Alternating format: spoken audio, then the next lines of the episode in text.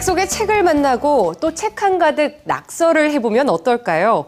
오늘 꿈꾸는 책방에서는 조금 독특한 책들을 준비했는데요. 활자에 지친 분들은 귀를 기울이시기 바랍니다. 선민지 문학캐스터입니다. 가깝게 지내던 지인이 유령으로 나타날 경우 도움을 주기도 하지만 언제든 해코지할 수도 있거든요. 헤어지고 난 뒤에 언니는 남자에 대해 아는 거라곤 이름밖에 없다는 사실을 알게 되었다. 미스터 디킨스는 영국의 대문호 찰스 디킨스 탄생 200주년을 기념해 한국 작가 9명이 디킨스 작품에서 영감을 얻어 만든 소설집입니다.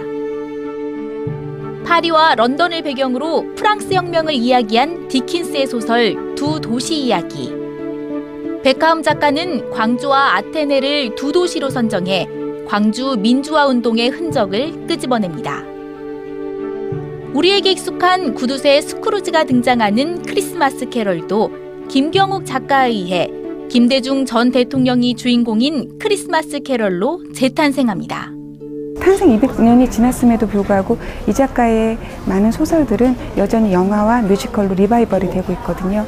그렇다면 어, 이 이야기가 죽지 않고 계속 생명성을 갖고 살아가는 이유는 무엇일까 한 번쯤 생각해 보시면 이야기의 근원 또 이야기의 연속 이런 것에 대해서 생각해 보실 수 있을 것 같아요. 각양각색 아홉 편의 소설들이 원작과는 또 다른 풍미를 풍기며 비교하며 읽는 재미를 느끼게 합니다.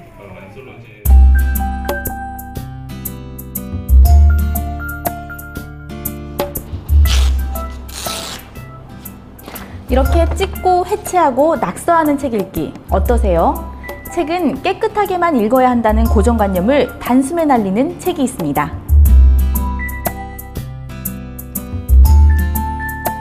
영페이지 책에는 호밀밭의 파수꾼, 동물원 킨트 등 저자와 함께 성장하며 저자의 삶에 영향을 준 15권의 책들이 담겨 있습니다. 손으로 원을 그려봤을 때 끝하고 시작이 만나잖아요. 어떤 책을 다 끝까지 읽었을 때 또 다른 책을 시작할 수 있고 어떤 그런 마음가짐을 담아내서 만든 제목이고요. 단순한 독서 일기가 아닐까 싶지만 저자는 책을 읽다 마음을 울리는 문구를 발견하면 책장을 뜯고 그림을 그리고 그 문장을 삶에 녹여 글로 적으면서 살아있는 책으로 만듭니다. 삶의 아름다움이란 바다 위를 떠다니는 낙엽과도 같은 것이다. 배신이란 줄 바깥으로 나가 미지의 세계로 떠나는 것이다.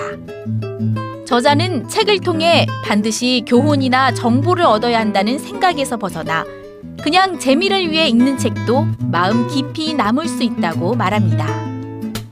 책에서 얻은 영감으로 새로운 글을 쓰거나 책을 찍고 그림을 그리며 온 마음에 새기는 책 읽기.